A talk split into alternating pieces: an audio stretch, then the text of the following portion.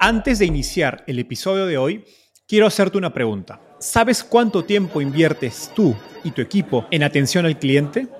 En el mundo de las startups, donde cada segundo cuenta y cada cliente es importante, Zendesk se convierte en tu aliado perfecto. Es como tener un equipo de superhéroes de atención al cliente a tu disposición. Zendesk es una plataforma omnicanal que integrará todos tus canales de comunicación como WhatsApp, email y redes sociales en un solo lugar. Gestiona tickets, ofrece una gran experiencia, aumenta tus ventas, pero sobre todo Construye relaciones cercanas con tus clientes gracias a Zendesk. Como beneficio exclusivo por ser parte de la comunidad startupeable, podrás probar el CRM de Zendesk completamente gratis por 6 meses. Y si decides continuar, tendrás 15% de descuento en tu primer año de contrato. Lo mejor de todo es que Zendesk escala de acuerdo a tus necesidades. Desde la oficina prestada donde empezaste hasta la compañía global que quieres construir. Compañías globales como Slack, Shopify y Airbnb confían en Zendesk para su atención al cliente. Ahorra tiempo, dinero y mantén felices a tus clientes. Encuentre el link con la prueba gratuita en la descripción de este episodio. Existen cerca de 9 millones de aplicaciones en el App Store. Por eso, conseguir usuarios y monetizarlos en aplicaciones es tan complicado. Nuestro invitado de hoy no solo consiguió más de 100 millones de descargas para sus aplicaciones, sino que cuenta con más de 140 mil suscriptores pagados. Se trata de Martín Sinioski, CEO y cofundador de Podcast App, una aplicación especializada para la escucha de podcasts. Antes de Podcast App, Martín fundó Streama y Simple Radio, una de las aplicaciones para escuchar radio más grandes del mundo. Conversamos acerca de por qué decidió lanzar una aplicación más para escuchar podcasts cuando hay tantas en el mercado, cómo se diferencia entre otras alternativas gratuitas, ¿Y cuáles fueron las lecciones aprendidas a lo largo de su carrera para crecer aplicaciones que lleguen a millones de personas? Por último, hablamos sobre el modelo de negocio detrás de una aplicación de consumidor y qué funciona para monetizarla. Si quieres emprender en el mundo de las apps móviles, no puedes perderte esta entrevista.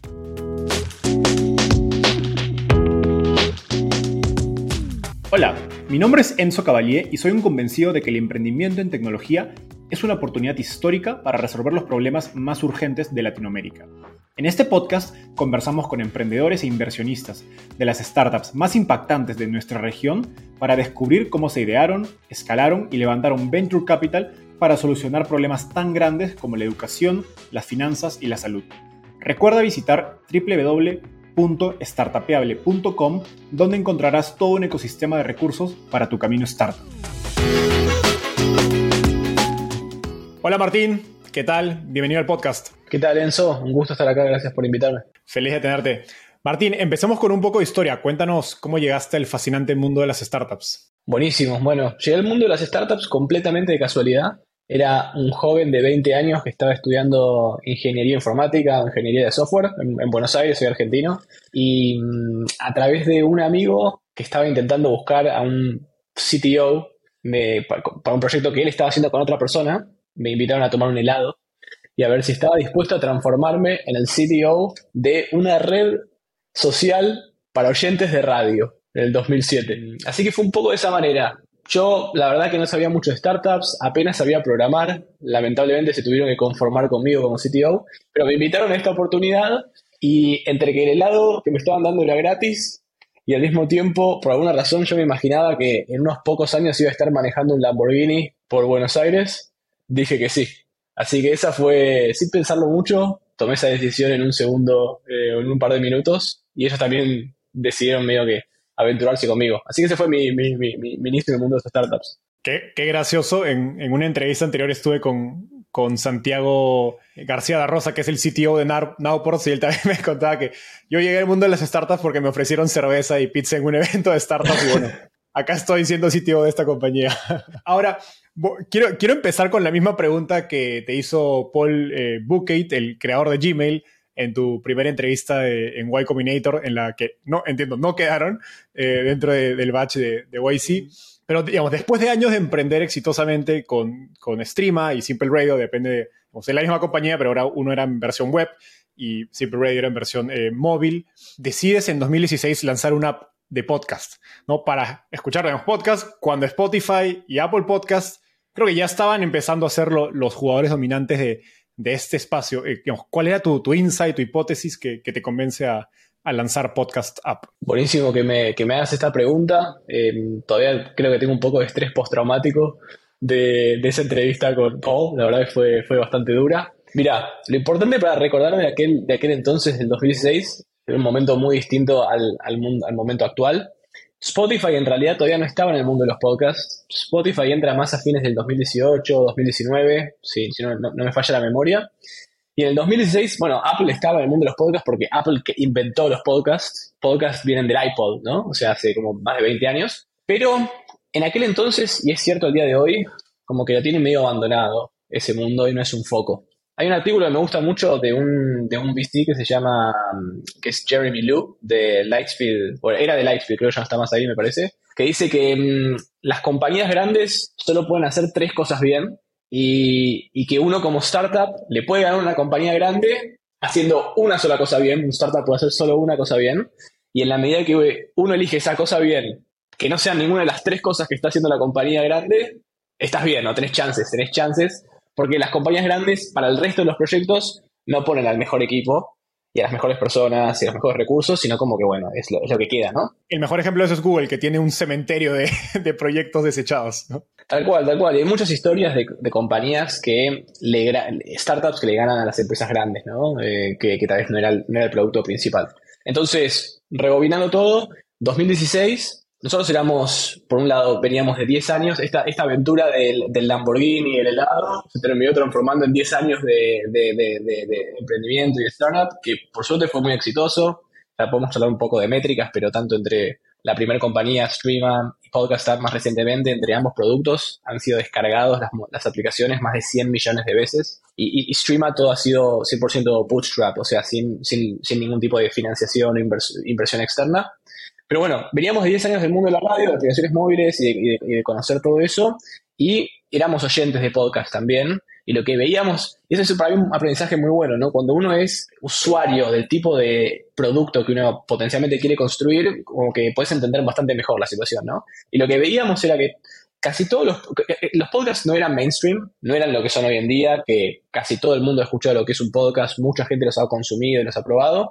En aquel entonces tenías que bajarte aplicaciones muy específicas, muy complejas, difíciles de usar, que requerían un cierto conocimiento técnico, y nosotros entendíamos que esto eventualmente va a ser como la radio o va a reemplazar a la radio.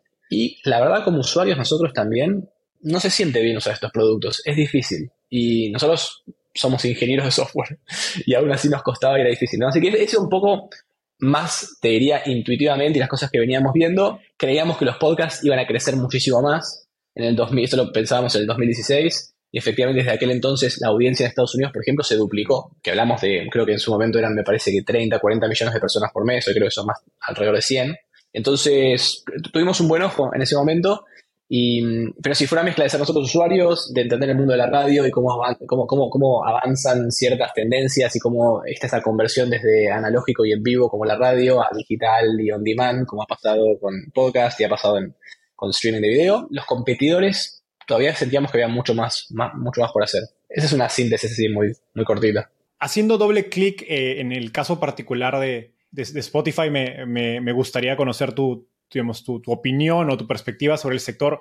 Parece que Spotify todavía no le ha desbloqueado la manera de monetizar los podcasts, de la manera como lo ha hecho YouTube, por ejemplo, con los videos. Y bueno, incluso ahora YouTube se ha metido de manera muy fuerte a podcasting. Escuché una métrica de que creo que los Gen Z o las generaciones más jóvenes descubren, ahora escuchan podcast, pero lo hacen en YouTube, ya no lo hacen en Spotify. ¿Cómo es este, digamos, segmento o mercado e-, evolucionando más, allá del caso particular de, digamos, de Podcast App? Es una muy buena pregunta. O sea, tengo distintos pensamientos, ¿no? Creo que por un lado, o sea, es, es correcto que, que, que, Spotify ha invertido mucho dinero, ha invertido más de creo que un billón de dólares en, en su al menos diría eso en comprar, ¿no? En comprar compañías, comprar contenido y, todo ese tipo de adquisiciones. No me quiero imaginar también a nivel recursos humanos lo que deben estar invirtiendo y costo de oportunidad en desarrollar las cosas internamente. Han hecho grandes cosas por el ecosistema, esa es la realidad. Mucha gente conoce lo que es un podcast que antes no sabía lo que era porque Spotify lo, lo puso en el mapa, así que genial. También creo que levantaron las alarmas de muchas otras compañías grandes para que también hagan algo al respecto. YouTube con Google es un buen ejemplo, pero también está Amazon, por ejemplo, que Hace poco pusieron en Amazon Music muchísimos podcasts, sin, publicidad inclusive, han comprado compañías de podcast y demás. Mi creencia es que todavía falta, o sea, si, si mirás, no tengo los números exactos, pero si mirás como que la monetización por usuario de los que son podcasts comparado a otros medios digitales como video o texto, en el caso más de Google tradicional, hay mucho, mucho por crecer todavía, ¿no? Eso da la pauta de que es cuestión de tiempo a que haya, no sé, mejor tecnología, más publicidad, más, más, más, eh, eh, public advertisers, no me la palabra, ¿no? Más, más gente que, se, que va a, invertir en publicidad. Falta que el ecosistema madure. Se va a poner más competitivo en el sentido de que hay muchas compañías grandes que están yendo medio por lo mismo, o sea, como que y, compitiendo de forma bastante directa. Nosotros, porque tal vez invita un poco la pregunta, ¿qué hacemos nosotros? Desde que empezamos la compañía, tenemos este, esta pasión por, no solo por todos, o sea, los podcasts, hemos escuchado todo tipo de podcasts, pero el que más, los más que más nos gustan a nosotros son los que tienen un impacto positivo en la vida de la gente y les dan algún tipo de conocimiento, herramienta. Hay, hay usuarios que dicen que Podcast App es mi universidad, porque de alguna manera les permite armarse playlists o descubren contenido con los que nosotros tenemos editores que recomiendan contenido también y a partir de eso lo usan como una, herramienta que les permite educarse y obtener conocimiento. Entonces, nosotros vamos un poco en una dirección distinta con, con, la compañía, más pensando en cómo podemos usar el audio para ayudar a la gente a que viva mejor de distintas maneras. No podría estar más de acuerdo en este concepto del podcast como universidad. Yo sí, es un gran ejemplo a, Venture Capital por gracias a los podcasts. Yo siempre digo que a mí nadie me enseñó sobre Venture Capital, sino que habían dos podcasts muy conocidos, This Week in Startups y 20 Minute VC, que escuchaba mientras estaba en Perú y caminaba entre la universidad y mi casa, media hora todos los días durante seis meses como obsesivo. Y bueno, ya aprendí todo y luego cuando me fui a hacer entrevistas con fondos se sorprendían de todo lo que sabía, pese a que no había trabajado en la industria, porque simplemente los había consumido eh, muy intensamente. Y, justo un segundo, perdón, eso que te corte el tren de pensamiento, eh, pero, pero quiero decir para mí que pues, me, resuena mucho tu historia porque mi, mi, primer contacto con los podcasts, seguramente fue un poco antes, pero, pero fue similar al tuyo, era yendo a la oficina todos los días, media hora de ida, media hora de vuelta, y, y me fascinaba el nivel de información y conocimiento gratuito que están ahí, ¿no? Y si te pones a pensar, hace 20, 30, 50 años, qué difícil hubiese sido para cualquier persona en el mundo poder tener ese tipo de acceso a las mejores mentes del planeta. Y hoy en día están ahí a un par de clics o taps de distancia y los podemos escuchar gratuitos. Eh, y justo en, esta línea que hablabas de este perfil particular de oyente de podcast, eh, iba mi, mi siguiente pregunta. De hecho, en, la web de, Podcast App, eh, ustedes se describen como la mejor app para los curiosos de los podcasts, entonces hacen una clara segmentación de a qué perfil de oyente están dirigiéndose. Digamos, en la etapa inicial, ¿cómo validaron que efectivamente existía este segmento de personas que querían una aplicación enfocada en podcast y no querían una experiencia digamos, más genérica? Buenísima, buenísima la pregunta. Algo que quiero decir, por si le ayuda a otras personas que quieran empezar compañías o estén en ese proceso, es que si bien no voy a dar una respuesta lo más clara posible, la realidad es que lo que me sigo topando después de 15 años de estar haciendo compañías y startups y demás, y con este nivel de escala, es que es un proceso muy errático, es un proceso muy confuso, y es un proceso bastante más arte que ciencia, por más que me parece que queremos muchas veces hacerlo, estos son los pasos, este es el camino, estos son los frameworks y esta forma, la forma de pensarlo, ¿no? Dicho eso, hay obviamente herramientas y creo que formas de hacer las cosas que son más efectivas o menos efectivas, pero bueno, nada, algo que quería aclarar porque voy a dar una respuesta ahora elegante, pero la realidad es que siempre es todo un poco más confuso y sucio y difícil, ¿no? En su momento lo que hicimos para lanzarnos al mundo de los podcasts, o sea, éramos, conocíamos el mundo de la radio muy bien y aparte éramos oyentes de podcasts, lo cual eso creo que es algo que se puede extraer. No es la única forma de hacer las cosas, pero definitivamente si uno emprende o crea un producto en una industria o en, en algún tipo de espacio que uno ya conoce mucho y le apasiona, tenés una ventaja, ¿no? Porque no tenés que salir a investigar todo de cero y aprender todo de cero y demás, ¿no? Si bien hay mucha gente que hace eso otro, así que cualquier cosa puede funcionar, pero a mí, a mí esta de, de, hacer algo que ya conozco, en un lugar que ya conozco, me parece interesante y, me gusta y me resuena. Em, así que conocíamos el mundo de la radio, escuchábamos podcasts, hicimos también bastante investigación a nivel de entrevistas de usuario, las entrevistas de usuario, eh, ahora podemos hablar un poco más, porque sé, que es un tema que hemos hablado en otras oportunidades, ¿no? Es, las hicimos con, un, con una forma, un framework, una forma de, una metodología llamada Jobs to be Done, JTBD sería. Y de, y de ahí surgieron muchas cosas, pero lo que, unas cosas que más recuerdo, fue lo que más nos marcó, es esta idea de que había un gran patrón de gente que usaba los podcasts para evolucionar a una mejor versión. Ese me acuerdo que era la frase que, que resumía muchas de las entrevistas. Era evolucionar a su mejor versión, evolve into a better self, era en inglés, me acuerdo. Así que bueno, de alguna manera como que agarras toda esos, esos, esa información, esos puntos, ¿no? Y, triangulas todo y la cabeza ahí, la intuición dice, ok, creo que hay algo acá, hagámoslo y, y, y lancémonos. Y era una mezcla de, en ese momento, algo para, destacar es que si bien en ese momento teníamos la, la, la, pasión por este tipo de podcasts y casos de uso más educativos o de crecimiento o de, o de, conocimiento, también aprovechamos el hecho de que creíamos que había un gran agujero en el mercado en que los productos de podcast eran difíciles de usar, eran complejos. Y al mismo tiempo mucha gente estaba cada vez interesándose más por los podcasts. Entonces como que medio que trajimos este, llamamos Podcast App, el producto, y también ofrecimos una mm, interfaz bastante elegante y simple de utilizar, que, mm, que cambiaba algunas cosas de, cómo funcionaban naturalmente y las, hacía más intuitivas. No sé, en su momento estaba todo este concepto de suscribirte a los podcasts, que era algo como una forma de pensar bastante legacy de hace cuando Apple los introdujo,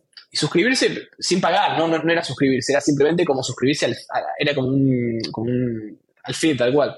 Nosotros simplemente pusimos una estrellita y era como bookmark o favorite, ¿no? O sea, nos parecía más simple. Parece, parece, parece como una cosa, un detalle, pero si empiezas a sumar 5, 10, 15 de esos, de pronto empieza a hacer una diferencia, ¿no? Fuimos los primeros en inventar este concepto de, así como tenías para, viste, para leer luego un artículo, eh, read it later, ¿no? Eh, y, y, hacer como bookmarks, Hicimos lo mismo para podcast. Y llamamos Listen Later, o escuchar después, ¿no?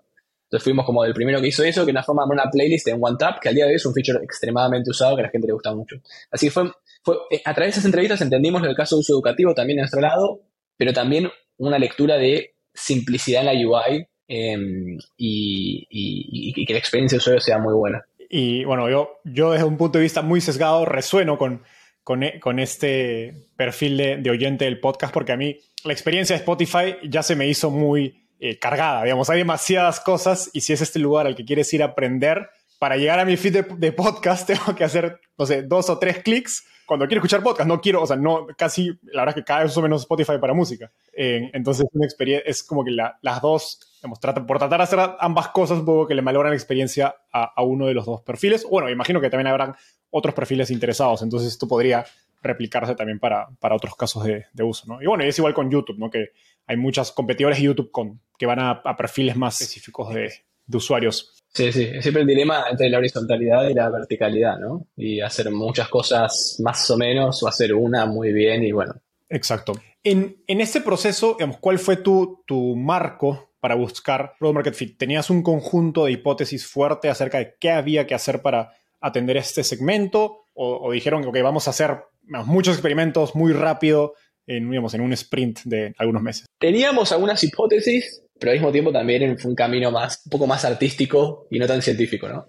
¿Qué pasó? Teníamos la compañía anterior llamada Streama, eh, estaba yendo muy bien, en algún momento decidimos que podcast sería muy bueno y como, como una oportunidad y decidimos como que armar una compañía aparte y yo fui uno de los founders de esta compañía, Podcast App, y después la, la cofundamos con, mi, con nuestro CTO de Streama, que era uno de los primeros empleados de Stream. Y fuimos co-founders y nuestros, mis co-founders de Streama, los del, los del helado eh, con los que yo fantasía el Lamborghini, fueron los primeros inversores de Podcast App. Pero bueno, cuando tomamos esa decisión, yo me había recién mudado acá a Estados Unidos, a Silicon Valley y demás.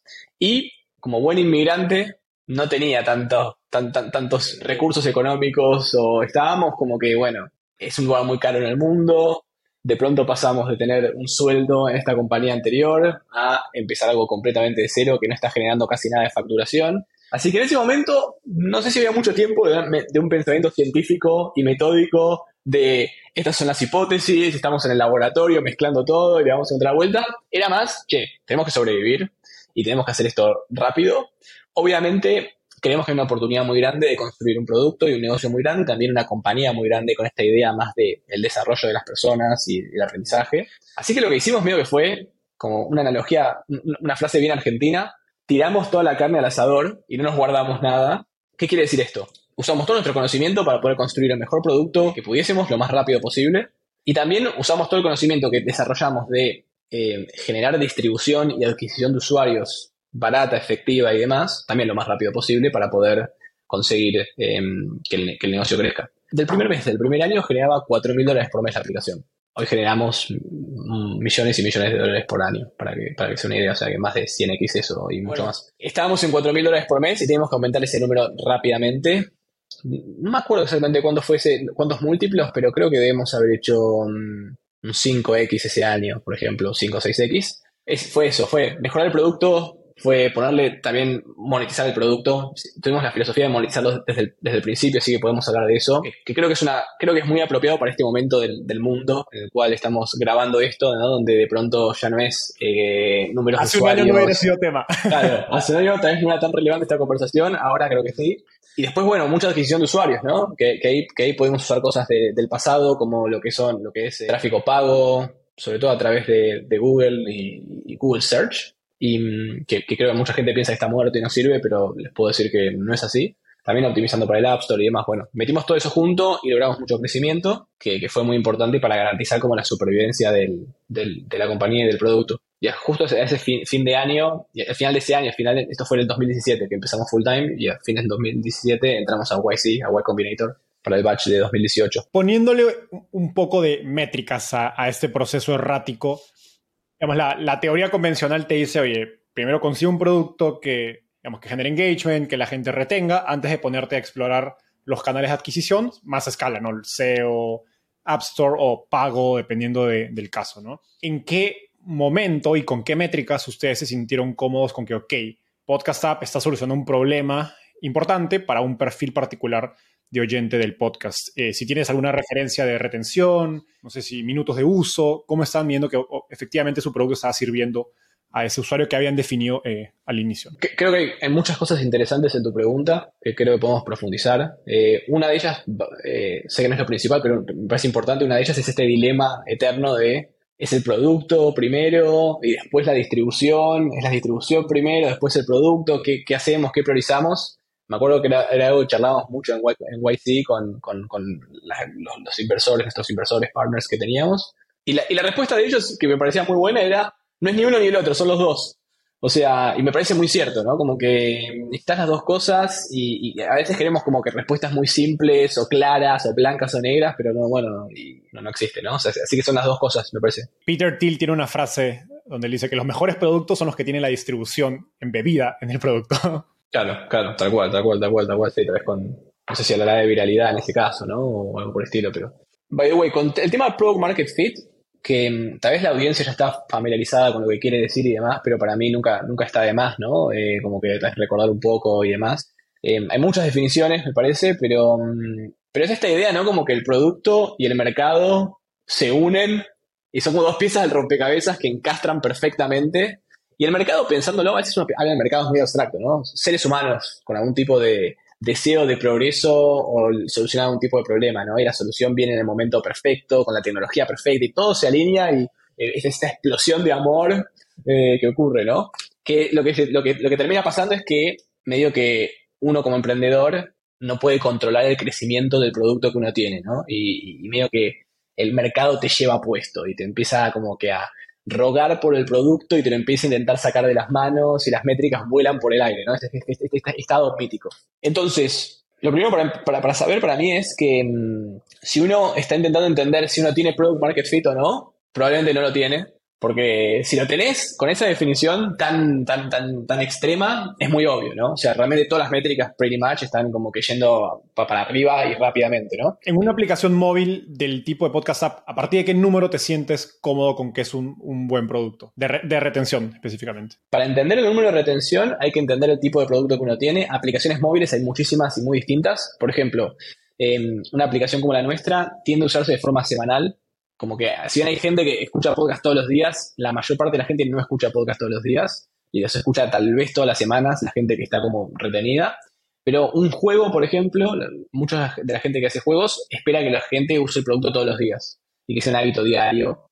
Hablamos de, no sé, los Airbnbs del mundo y tal vez algo ocurre cada, cada unos meses, ¿no? Entonces como que, eh, hay, hay, que hay que entender eso.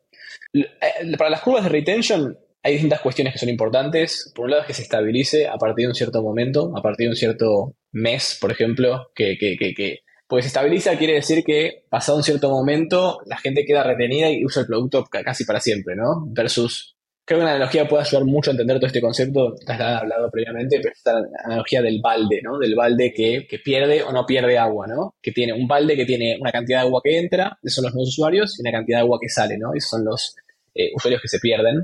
Entonces, en la medida que uno tapa esos agujeros, si no tiene muchos agujeros, si no pierde muchos usuarios, es la retención, ¿no? La retención es buena del producto. Buenísimo. Ahora, hace, hace poquito conversaba con un eh, inversionista ángel que, me decía que desde su perspectiva encontrar Pro Market Fit en productos enfocados en consumidores era considerablemente más difícil que, en productos para empresas, porque eh, cuando es empresas, pues hay cosas más tangibles para saber si el producto funciona, los presupuestos, procesos, trabajadores, donde uno puede medir de manera más, digamos, tangible el impacto del producto. En un consumidor es, bueno, ¿qué motiva al consumidor a, a comprar? ¿no? ¿Qué lo emociona? Que es un poco más gaseoso, más difícil de, medir. Hay entrevistas y todo, pero pues siempre es, no, no es exacto. ¿Cuáles son las principales, digamos, eh, dificultades o, y por ende lecciones que te has llevado de, de la etapa de, de validar eh, pod, no, no solo Podcast App, sino las compañías anteriores. ¿no? Sí, está, está buenísimo ese punto. Esa, esa observación del, del, inversor me parece muy interesante. Como que yo también he pensado eso, pero nunca sé si es un tema de. Siempre hice consumer, consum, para consumidores, ¿no? nunca hice para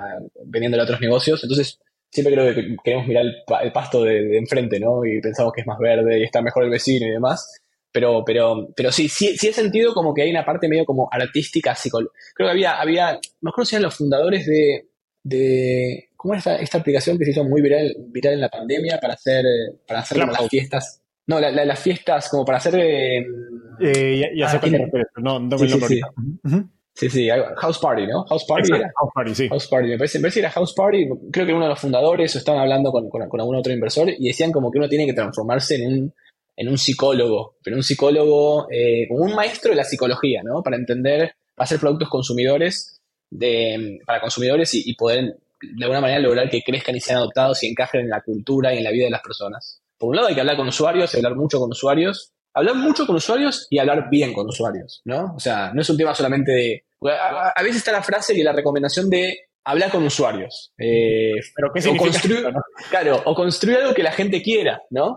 Que también es un, eh, es una, un consejo de YC, me parece muy acertado. Pero ¿cómo lo hacemos exactamente? Me pongo enfrente de un usuario y ¿qué hago? O sea, ¿qué querés? Le digo, ya está. O sea, no, no. Es complejo, ¿no?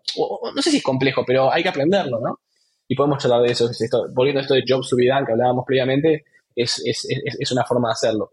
Creo que también es muy importante la parte de um, aprender sobre adquisición de usuarios y distribución, marketing, digital, cómo, cómo o sea, es, una disciplina compleja, con muchísimos detalles y sutilezas, así como es desarrollar un producto o ventas o lo que sea. Hay que aprender de eso y hay que dedicarle energía y tiempo desde el día uno para, porque no es que los usuarios van a venir mágicamente de un día para el otro golpeándonos la puerta. Esos fueron los primeros cuatro años de Streama, fueron pensar que eso iba a ocurrir, digamos, y, y, los primeros cuatro años que yo pensé que iba a estar en Lamborghini, el mundo de Lamborghini, no. Eh, casi nada de usuarios, ¿no? Y, eventualmente entendimos que, que, que, había que cambiar un poco la forma de pensar y, y, creo que lo hicimos muy bien por eso los números que contábamos antes, ¿no? Tener observaciones del mundo me parece que es importante, ¿no? Si uno quiere estar en el mundo más consumer, ¿no? Tenés que entender, creo que hay que, hay que observar hacia dónde va el planeta, el mundo, la cultura, eh, qué desafíos hay, qué cosas tienen en la cabeza las personas, nada garantiza el éxito, pero creo que son todas cosas que ayudan. Sí, siento que es muy estar, en, en mi experiencia, los, los, fundadores que van a productos consumer, siento que son los que están más on top de, de las tendencias, sean de moda, de cultura, cambios de comportamiento. Y esas cosas se pueden apalancar tanto para, para hacer el producto como también para marketing, ¿no? O sea, uno puede subirse a estas olas para aprovechar en ganar pues interés, estar como en el foco de, de la gente, ¿no? Ahora, mencionabas el, el lado de, de, las entrevistas con, con usuarios y, digamos, qué significa ser una buena entrevistas. Sé que durante todo el proceso de, digamos, hacer eh, Streama, Simple Radio, ahora Podcast App, eh, has explorado varias metodologías de, de, desarrollo o creación de producto, incluyendo Lean Startup, que entiendo no te dejó satisfecho y eventualmente te lleva a, encontrar la teoría de Jobs to que, mencionaste. Explícanos de manera sencilla eh, en qué consisten digamos, ambas metodologías y qué limitaciones encuentras en, en Lean Startup que luego puedes resolver con, con JobSuite. Son, son, son, ambas cosas son metodologías que de alguna manera nos permiten, me parece, avanzar en la construcción de un producto y, y, en, y, en, y entender usuarios, ¿no? Tal vez con un poco de distintas maneras. Lean Startup para mí es una metodología mucho más enfocada, o sea, viene de, se llama Lean porque viene de Lean Manufacturing, que es la, la, la, la filosofía de Toyota de, creo que en los 60s o 70s en Japón, para de, de, cómo, de cómo construir y cómo manejar la producción, ¿no? Entonces, está esta idea de, che, no minimicemos el desperdicio, minimicemos el desperdicio, lo cual quiere decir no construyamos cosas muy grandes y muy complejas antes de validar que la gente lo quiera. Es el mismo concepto que creo que había en las fábricas que tenían mucho inventario y intentaron como ser más eficientes con la cantidad de inventario y que la línea de producción sea más fina, no sé, ¿no? soy ingeniero de software, no, no, no, no de producción, pero creo que más o menos este es mi conocimiento. Entonces, la idea era esta, ¿no? Era, como tener muchos ciclos de iteraciones rápidas que, en los cuales como que vamos probando cosas, llegamos al usuario, recibimos feedback y aprendemos. Tiene esas tres etapas, de hecho. Es construir, medir y aprender, ¿no? El Lean Startup. El problema del Lean Startup es que creo que es una metodología de experimentación interesante y de construcción interesante, pero no te dice qué construir y hacia dónde, ¿no? Y lo que te pasa también es que uno tiene, hay, hay un costo en construir cosas igual y en experimentar y en medir como que a veces nos ponemos muy científicos, uy, sí, las hipótesis y vamos a probar todo esto, pero no puedes probar todo, todo tiene un costo, ¿no? Entonces tenés que, es como un árbol, un árbol eh, con, distintas como posibilidades, ¿no? De, hacia dónde podemos ir, ¿no? O rutas, ¿no? Que podemos tomar. Hay que encontrar una forma de decir, che, tendremos que priorizar este 5% de las rutas que está acá a la izquierda, estas son las que tenemos que priorizar y empezar y enfocarnos, ¿no? Lean Startup no te da eso, al menos cuando yo lo estudié en su momento, no era muy claro cómo lograr eso. Hay una parte de Lean Startup que, está buena que se llama Customer Development, que es, de, Steve Blank, que es como el que le dio el más fundamento teórico.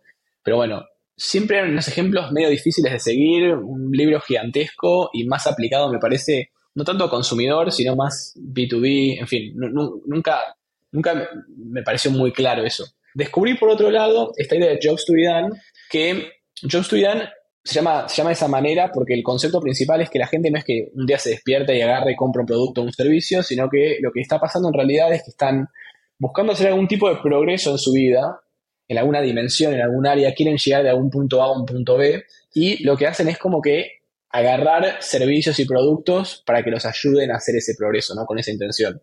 Contratan productos, ¿no? Los contratan, exactamente, por eso es de jobs, ¿no? Exactamente, sí. Entonces los contratan para como que tengo, tengo este como si tengo este trabajo que quiero que se realice en mi vida, así que te contrato a vos producto para que me ayudes a, este progreso y avanzar, ¿no? Eso nos da una posibilidad de entender, si queremos crear un producto en un cierto ecosistema, bueno, de, validar. uno de los creadores de la metodología habla de esta idea de oferta y demanda, ¿no? De oferta es los, todo lo que son el espacio de soluciones, ¿no? los productos, los features, las aplicaciones móviles, los websites, ¿no? Todo lo que construimos son oferta. Y demanda es el consumidor en su vida intentando hacer progreso, ¿no? Entonces, intuitivamente, si entendemos bien la demanda, podemos diseñar soluciones que sean ideales para esa demanda, ¿no? Lo que pasa muchas veces es que estamos creando soluciones con un mapa muy vago o muy intuitivo y poco validado de cuál es la demanda y, medio que estamos revoleando soluciones y, tal vez nada, nada, nada tracciona, nada, nada, tiene éxito porque, bueno, no, no está resolviendo problemas reales o demanda real, ¿no? Entonces, creo, creo que está bueno combinar ambas cosas, ¿no? Como que tener esta idea de entender la demanda y tener este pensamiento de iteración rápida del Lean Startup para, para, diseñar soluciones para la demanda que uno identificó. Parte del trabajo de entender esta demanda es hacer las entrevistas con, con el framework o marco de, de Jobs to be done. Para quienes nos están eh, escuchando eh, en su camino como, como emprendedor, Martín ha dedicado no sé si cientos o miles de horas a, buscar estas metodologías para, para, entender a los usuarios eh, a profundidad y, crear mejores productos o productos que respondan a la demanda. Eso sé que te llevó a colaborar con, Bob Moesta, eh, que es uno de los creadores de la teoría de Jobs to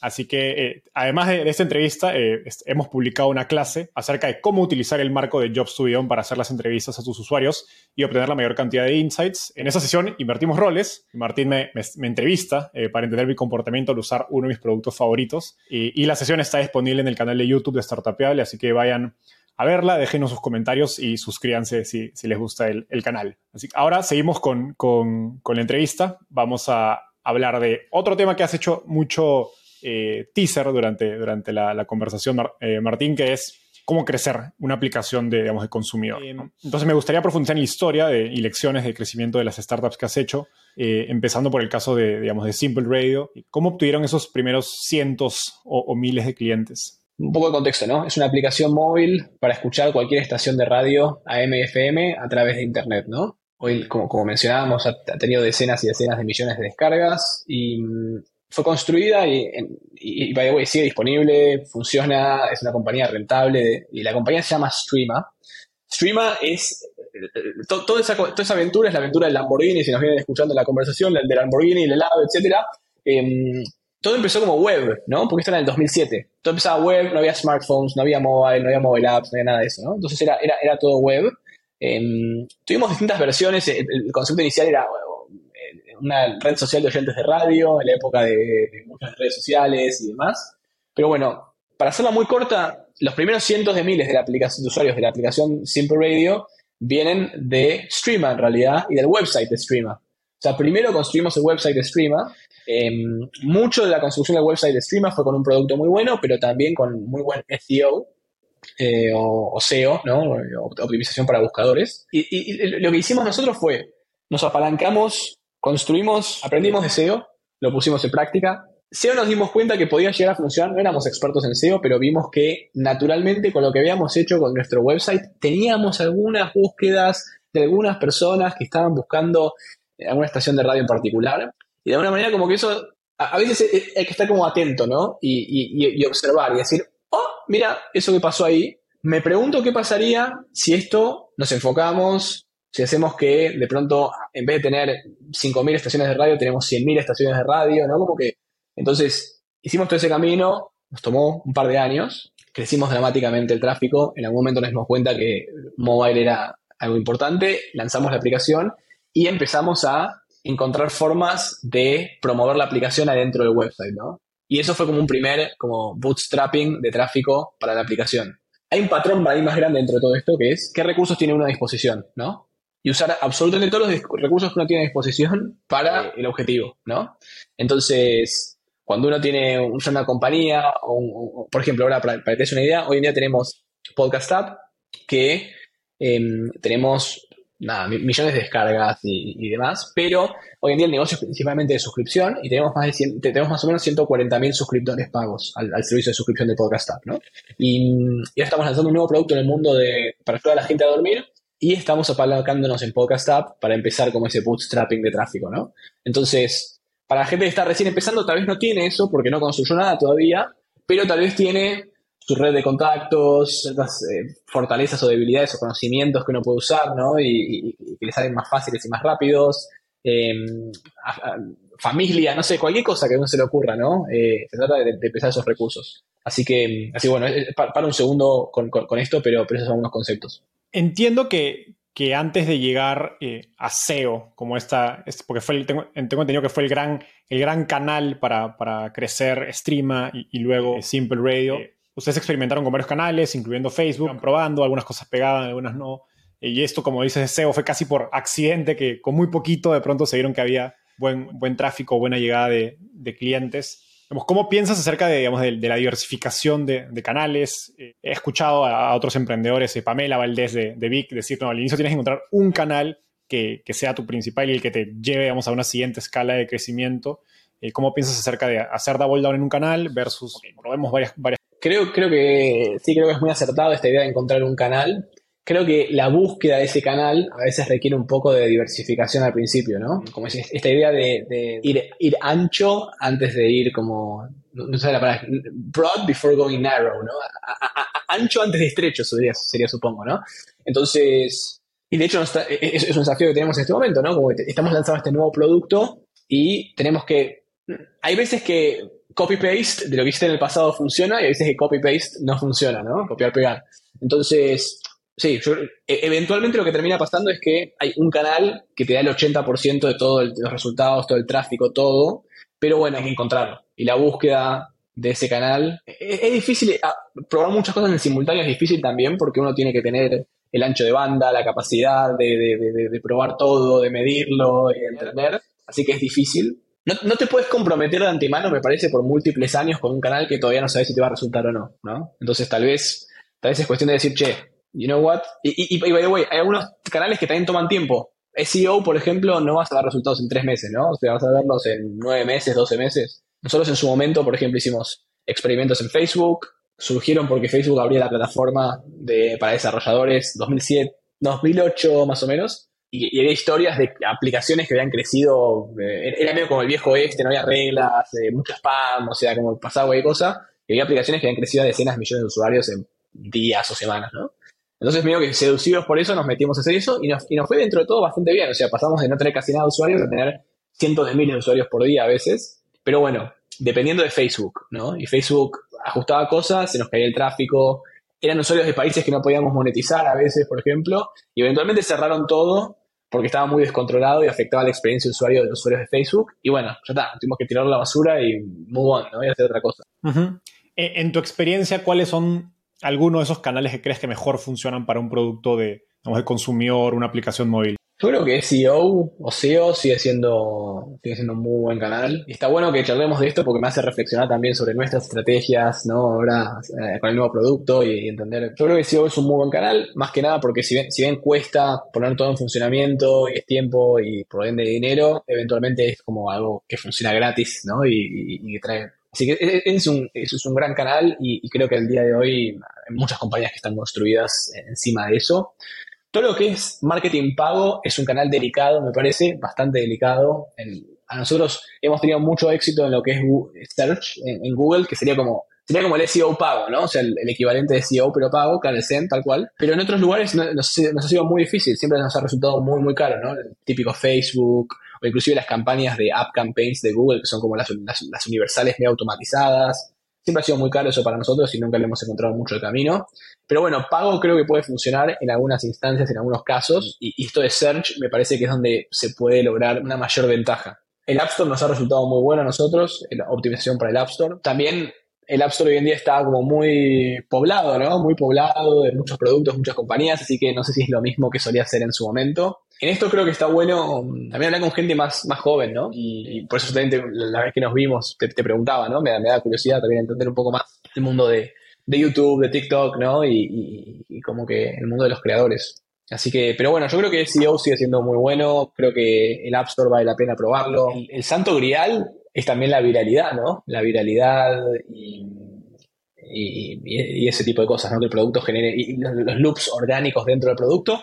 Pero bueno, así como es el santo grial, es muy difícil. No es algo para nada simple.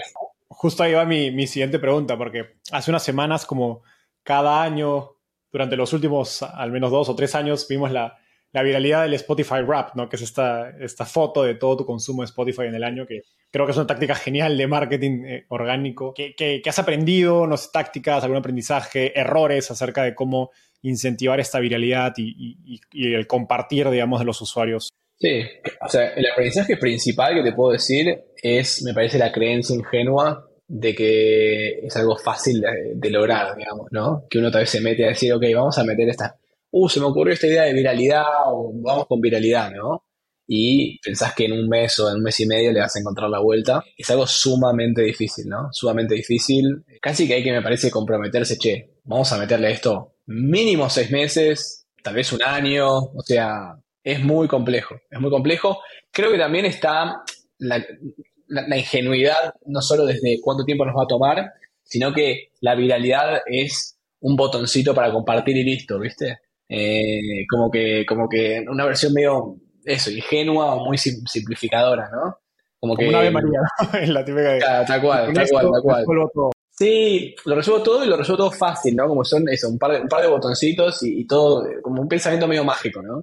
Como que una buena viralidad, como que, tiene que tener, me parece, un, un, un, como una, volviendo a esta idea de, entender la demanda y el progreso que el usuario quiere hacer y demás, como que se tiene que integrar muy bien a eso, ¿no? Tiene que tener un sentido Creo, que hay formas, viste, de, forzar cosas, como que, che, herramientas de productividad, eh, digamos, no sé qué te gustan las herramientas de productividad, ¿no? Y tenés herramientas para de, notas, por ejemplo. Y que te hagan el, Spotify Wrapped, viste, de las herramientas de notas, por ejemplo, ¿no? Que al final del año te diga, che, hiciste tantas notas, y no sé, de, tal duración, tantos caracteres, no sé yo, tal vez para vos es interesante como usuario, ¿no? Decís, uy, mirá todo lo que hice, lo que no hice, ¿no? Pero de, ahí a que eso va a ser compartido y que eso va a generar un loop viral de adquisición de usuarios suena como algo medio forzado intentar replicar algo que le sirve mucho a la compañía, pero le sirve poco al usuario, ¿no? Entonces, como que me parece que está, está, está, la pregunta de cómo esta viralidad ayuda al usuario. En su momento, en los, viejos, en los viejos tiempos de WhatsApp, ¿no? En los viejos tiempos de WhatsApp, lograr la comunicación a través de Android y iOS, por ejemplo, entre Android y iPhone era difícil, ¿no? O sea, no, se no lo podías lograr. Salvo que lo hicieras con mensaje de texto, en Latinoamérica sabemos que era todo pago eso.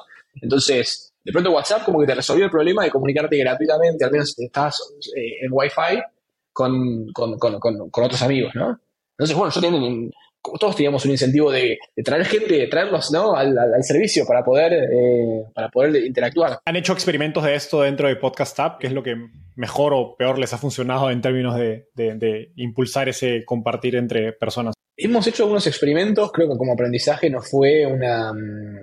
No fue... Tal, vez no, tuvimos tanto compromiso a nivel tiempo con, con, con perseguirlo el tiempo que necesitábamos. Pero sí, hicimos experimentos para que te des una idea, por ejemplo, de, que la gente pueda comer, o sea, de crear playlists nosotros de podcasts, o sea, es decir, de, con episodios de distintos shows sobre un tema, ¿no? Entonces, los mejores, los top 10 de salud, por ejemplo, ¿no? Y que la gente pueda comentar y discutir y hacer like y dislike, casi como si fuera como una, un estilo Reddit, pero de, de podcast, ¿no? Eso sí lo construimos en el producto, no terminó de, nunca de funcionar, por distintas razones creo yo. No, sé, si es un tema solamente de la viralidad, como también es un tema más de, la gente confiando en, en, la fuente del contenido y la autoridad, que es como más, un poco más complejo. Pero te puedo decir, por ejemplo, en, en, Streama logramos viralidad. Esa fue la única vez, te diría, que logramos viralidad bastante extrema, donde de cientos de miles de usuarios por día. Pero aún con viralidad hay como muchas asteriscos, ¿no? O sea, era viralidad de usuarios de, creo que era de Medio Oriente en aquel entonces, que no, me acuerdo que el mejor día teníamos AdSense, el mejor, mejor día, 100.000 usuarios, no sé qué, 100 dólares hicimos, o algo por el estilo. Entonces era imposible de monetizar y eventualmente también muy dependiente de algo temporal de las plataformas, ¿no? Cerraron las cosas y, y era una viralidad medio, la verdad, siendo sinceros, y no estoy orgulloso de esto, pero era más de spam que de, que de, un valor sustancioso eh, real, ¿no? Creo que lo que hicimos en Podcast App, lo que intentamos fue mucho más interesante en ese sentido, pero bueno, era una iniciativa de múltiples iniciativas más, no resultó y eh, creo que hay que tenerle mucha paciencia ¿no? y mucha convicción. Hablando de, de, esta monetización, me gustaría ir hacia el tema de modelo de negocio. Creo que lo que tratas es un, es un buen punto. ¿Qué rol juega el, digamos, el, el, CAC y el Lifetime Value, los Unit Economics, dentro de esta elección de, digamos, de, de canales de marketing y estrategia? En un modelo donde todos tus ingresos dependen 100% de publicidad, imagino que es relativamente sencillo hacer el cálculo de cuánto estás dispuesto a invertir. En suscripción, pues tienes que tener supuestos acerca de cómo va a evolucionar la suscripción de un cliente, cuántos meses se va a quedar, etc. Sí. Un poco más de, cómo, ha ido, cómo has pensado en eso. Está bueno, sí. Eh, un, truco que para hoy puedo compartir, que creo que puede ser bastante interesante, que aprendimos, es para lo que son suscripciones es cierto, ¿no? Como decís vos, si, si hace una suscripción mensual, o sea, el truco es el siguiente, el truco es hacer una suscripción anual en vez de una suscripción mensual y empezar con eso, porque de esa manera por lo menos te garantizás toda la plata de un año de antemano. Obviamente, en general cuando es anual menos gente convierte de lo que hubiese convertido la mensual, porque la mensual es menos plata y lo puedes probar. Pero bueno, por lo menos de esa manera tenés un estado inicial donde decís, che, tal, es el porcentaje de gente que convierte a darme la plata de todo el año y con esto ya puedo empezar a... No, tengo que hacer tantas assumptions, ¿no? Sé más o menos con qué presupuesto puedo contar para invertir esto en publicidad y en marketing pago y demás. Hoy más que nunca me parece súper importante monetizar temprano. Creo que en todo momento, previo a toda esta situación actual de recesión, de más difícil de acceso a capital y demás, también hay una preferencia de cada uno como emprendedor, ¿no? ¿Qué tipo de negocio quiere construir uno? Eso me parece muy importante. Esto, by the way, si tomamos un paso atrás, o sea, esto es de, lo, más importante que podemos charlar hoy en día, es, me parece, entenderse uno a uno mismo, volviendo a esta idea de jobs to be done, ¿no? ¿Qué progreso quiero hacer yo para el cual estoy considerando ser emprendedor y construir un producto, un negocio? ¿Para qué? ¿Por qué? ¿Qué estoy buscando, no?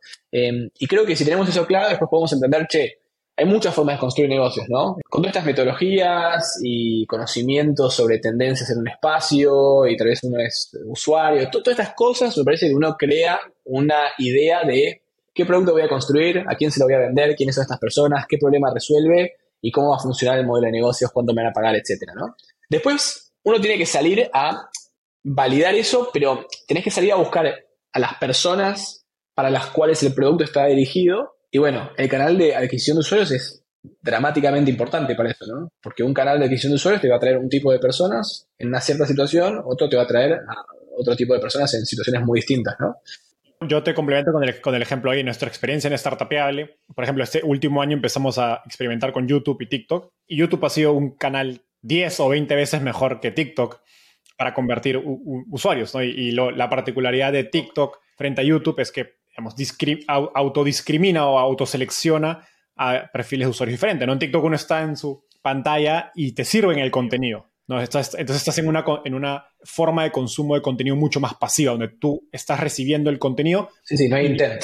Y, lo, que se convertía es que el porcentaje de conversión de gente que cliqueaba en nuestro perfil y, y, eventualmente cliqueaba en el link de nuestro perfil de TikTok para ir a nuestro podcast o al blog es muy bajito. Es realmente muy, muy bajito, pese a que tenemos 10.000 seguidores, tenemos videos con 10.000, 20.000, 50.000 vistas en TikTok. En cambio, en YouTube, los videos llegan a un porcentaje de gente mucho menor, pero tienen una conversión muchísimo más alta. ¿no? Y, hoy día YouTube, que tiene una, una, ventaja frente a Spotify como, como plataforma, es que YouTube tiene un mecanismo de descubrimiento, ¿no? que es la búsqueda, la búsqueda de las recomendaciones. Entonces, y, y esa, de esa manera filtra mejor al perfil de cliente o al perfil de usuario que yo quiero que escuche el podcast. Que además llega a YouTube con una mentalidad más activa de consumir contenido, ¿no? Yo llego a ver, no llego a que me sirvan del contenido, ¿no? Entonces el, canal en sí mismo filtra o autoselecciona al, perfil de usuario. Súper interesante. Si te puedo contar algo medio rápido por si sirve esto, tenemos este nuevo producto de, para ayudar a la gente a dormir que estamos construyendo, ¿no? Y hay como distintos segmentos que hemos identificado, hemos hecho jobs to be y demás. Y por ejemplo, hay un segmento de gente que tiene que ver más con que no está pudiendo dormir ahora, está muy estresada y no puede parar su mente y se quiere dormir ya mismo, ¿no? Y esta gente, y después hay otro segmento que tiene que ver más con que necesita ganar más energía y, quiere cambiar su rutina de sueño y dormir mejor, pero en busca de tener más energía para poder lograr ciertos objetivos, ¿no? Entonces, nos vemos en el dilema de que el producto para construir para estos dos grupos de personas es bastante distinto, ¿no? En unos casos tiene que ver mucho más con un producto de audio para calmar de repente a las personas y distraerlas y que se duerma, y a otra gente, y a otro grupo es más que tenemos que construirte una, eh, tenemos que ayudarte a mejorar tu forma de dormir, ¿no? O sea, puede involucrar muchos otros productos aparte de nuestro producto, o sea, más de rutinas, más de, de, inclusive aprender sobre el sueño. Si te pones a pensar, como que a la hora de elegir eh, adquisición de usuarios, por ejemplo, y canales, estos dos grupos de personas posiblemente los encontremos en lugares distintos o, si están en el mismo lugar, están buscando cosas completamente distintas. Estamos en Google, están buscando cosas, keywords completamente distintas, están suscritos a canales totalmente distintos en TikTok o donde quiera que estén. Y al final del día el producto que les vamos a dar y el tal vez cómo lo monetizamos puede ser completamente distinto también, ¿no? Entonces como que tiene que haber una alineación completa, ¿no? Entre eh, el canal, entre la persona que lo quiere encontrar en qué canal está buscando y cómo, el producto que le va a dar para solucionar el problema y cómo lo vamos a monetizar, ¿no? Como todo tiene que tener alineación y armonía. Eso es el, además de Product Market Fit, hay Product Channel Fit y Product Business Model Fit, que, es, toda la, no recuerdo, está en Reforge, creo, y, hablamos de este tema, de hecho, en la entrevista que hicimos con Pamela Valdés de, de Vic, de esas tres etapas, porque a ella le, pasó en su primera, en la primera, en la primera, digamos, versión de Vic, eh, tenía un buen Product Market Fit, pero le, costaba mucho monetizar y por eso tuvo que, pivotar, ¿no? Y, a veces un buen, un, buen producto no necesariamente es significado de que vas a poder monetizarlo, ¿no? Totalmente, súper. Ahora, eh, hablemos del, modelo de suscripción eh, dentro de Podcast App, porque con esta experiencia de monetizar en radio, digamos, de, la aplicación de, streaming de radio que era tanto Streama como Simple Radio, tenían, digamos, millones de usuarios, entiendo que generaban millones de dólares de ingresos anuales, entonces tenías un modelo que funcionaba pero al, ir a Podcast App decides cambiar. Entiendo que empiezas con el modelo de publicidad, pero luego rápidamente fueron a suscripciones. ¿Por qué, ¿Por qué toman esa decisión? ¿Por qué consideras que, que suscripción era un mejor modelo de negocio para, para Podcast App? La idea de suscripción, medio que siempre teníamos la intuición que queríamos ir en esa dirección eventualmente, pero era algo más como una estrella norte, ¿no? De que, que decíamos, che, momento, nos parece un modelo. Estamos viendo que hay muchas compañías en el mundo de media que van en esa dirección, ¿no? Los Netflix, todos los servicios de streaming de video, por ejemplo, que hoy en día son infinitos, pero en su momento tal vez no eran tantos. Estamos yendo todos. Creemos que suscripción puede tener muchos beneficios. Estamos viendo como una tendencia. Tiene beneficios en el sentido de que los clientes te pagan directamente, estamos más alineados, ¿no? Como que a nivel de incentivos te, hago un mejor producto y vos me pagas más y te retengo más. O sea, como vamos los dos de la, todos de la mano creo que como modelo de negocio es el que todos quisieran, ¿no? En, en consumer. Claro, tal cual, tal cual, tal cual, tal cual. Es así, más diversificación. Con, con publicidad tenés en general un cheque solo que es Google y that's it. Y de esta manera como que te pagan cada uno individualmente. O sea, tiene muchos beneficios, es más predecible también. Así que nos imaginábamos como que la momento iba a venir. El, el porqué y el momento, la verdad, fue eh, un poco similar a lo del SEO en la época de Streama, en el cual como que hicimos unos experimentos que, que donde decidimos hacer unos cambios. Ya teníamos una suscripción nosotros en realidad, desde el primer día casi que teníamos una suscripción, creo en YC en 2018 la, introdujimos, que era, me acuerdo que estábamos hablando con nuestro partner de, de, YC eh, unos días antes de Demo Day, y digo, chica, a ver si vamos a sacar, em, vamos a poner una suscripción para que la gente pueda sacar la publicidad visual, ¿no? Por ahora va a ser solamente eso. ¿Lo pongo como una, digo, ¿le pongo como una suscripción o lo pongo como una, un pago de una sola vez y listo, ¿no? Porque no sé, la suscripción no es demasiado, no sé, como que tenía la duda, ¿no? En ese momento no era tan común tener suscripciones por software. Hoy en día todos los softwares eh, tienen como un tier de suscripción, ¿no? Empezó mucho con, con, Adobe en su momento, con todo el suite de, Photoshop y todos esos. Em, y dijimos, bueno, damos una suscripción y veamos qué onda. Bueno, lo pusimos, habíamos llegado a 15.000 o 13.000 eh, suscriptores, que está bien, en un par de años pero no estábamos promoviendo en ningún lado, estaba súper oculto y demás. Lanzamos unos nuevos features y dijimos, che, ¿por qué esto no, no lo ponemos en la suscripción también de esta manera y lo publicitamos un poco más y demás? Hicimos eso con poca energía, ¡boom! La suscripción saltó notablemente el subscription revenue, la facturación de suscripción, ¿no?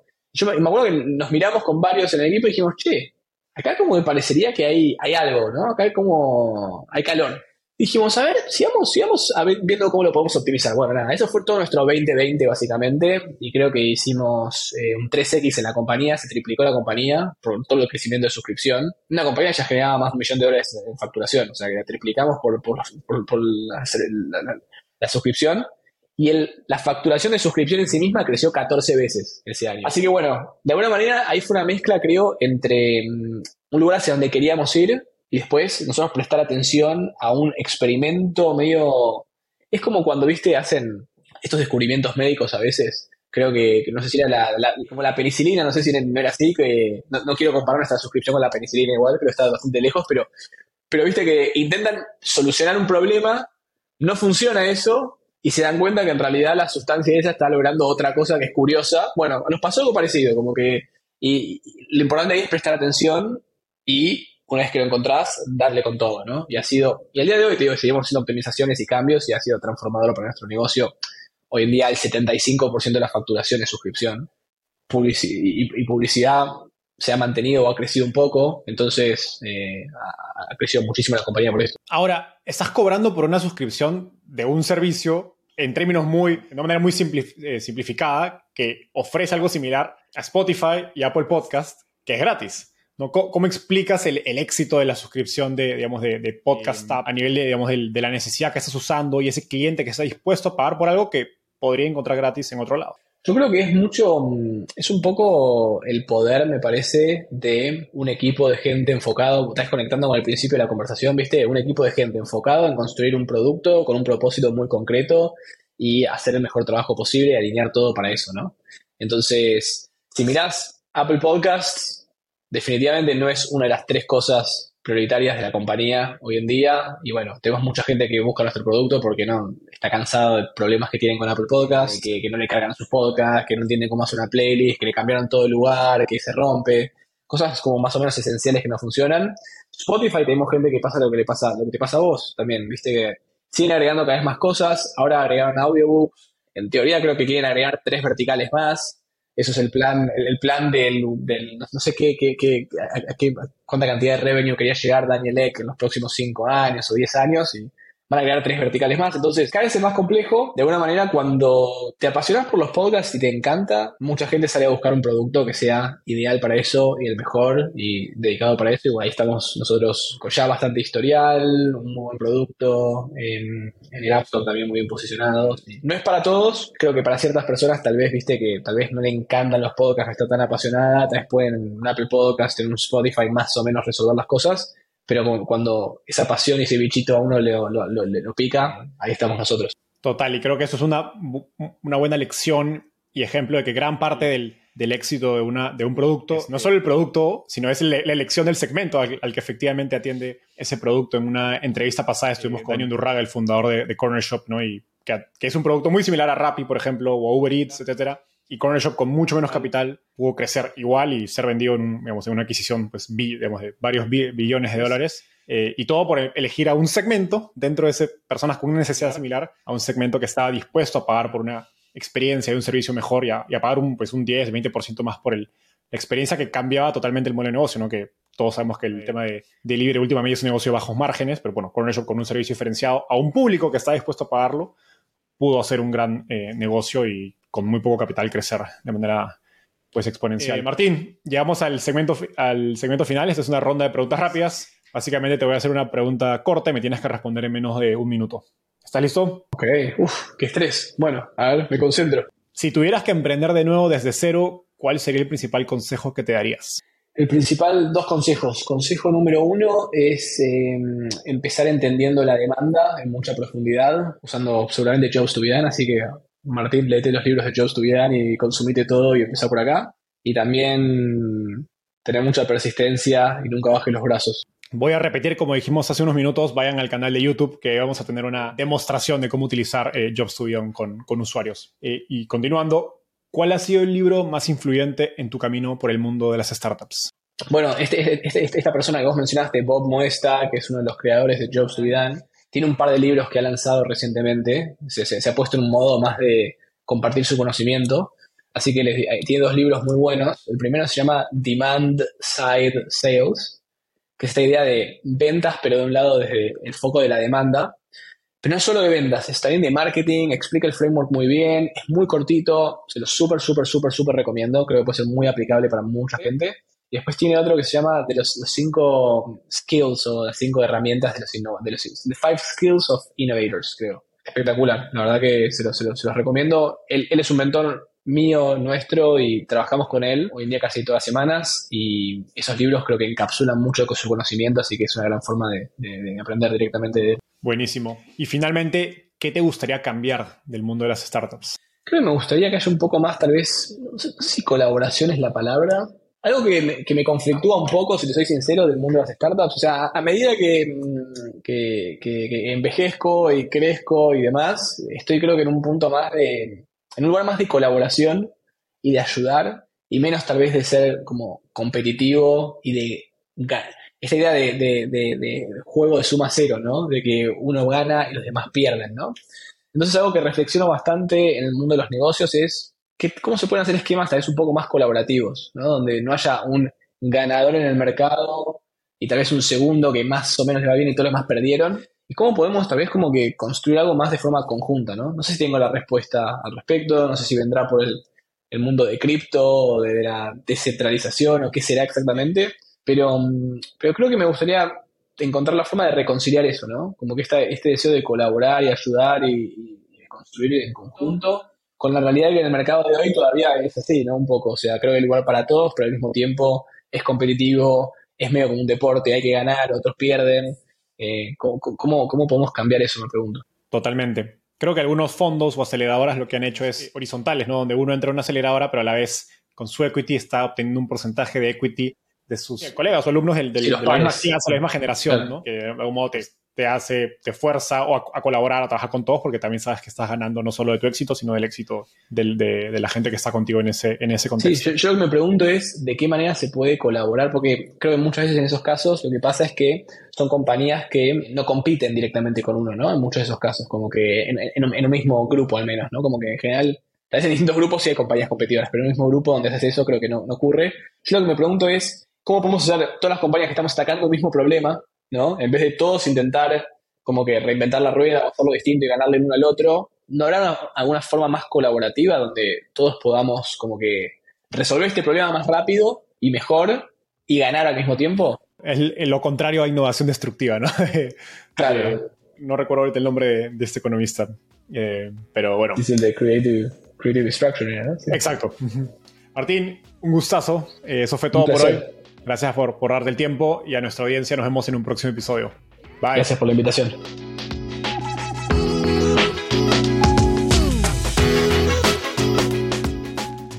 Antes de cerrar el episodio, quiero contarte que lanzamos el podcast Startupiable en 2021 y en menos de un año ya somos casi 10.000 personas que lo escuchamos cada mes. y quiero seguir creciendo esta comunidad. Por eso, si escuchaste este episodio y te gustó, ayúdanos contándole a un amigo, familiar o colega. Suscríbete y déjanos un review en Spotify o Apple Podcasts. De hecho, me gustaría saber quién eres y por qué escuchas el podcast. Mándame un mensaje sencillo a enzo.startapeable.com o por Twitter a arroba contándome por qué escuchas el podcast Startapeable y cómo te ayuda en tu empresa o trabajo.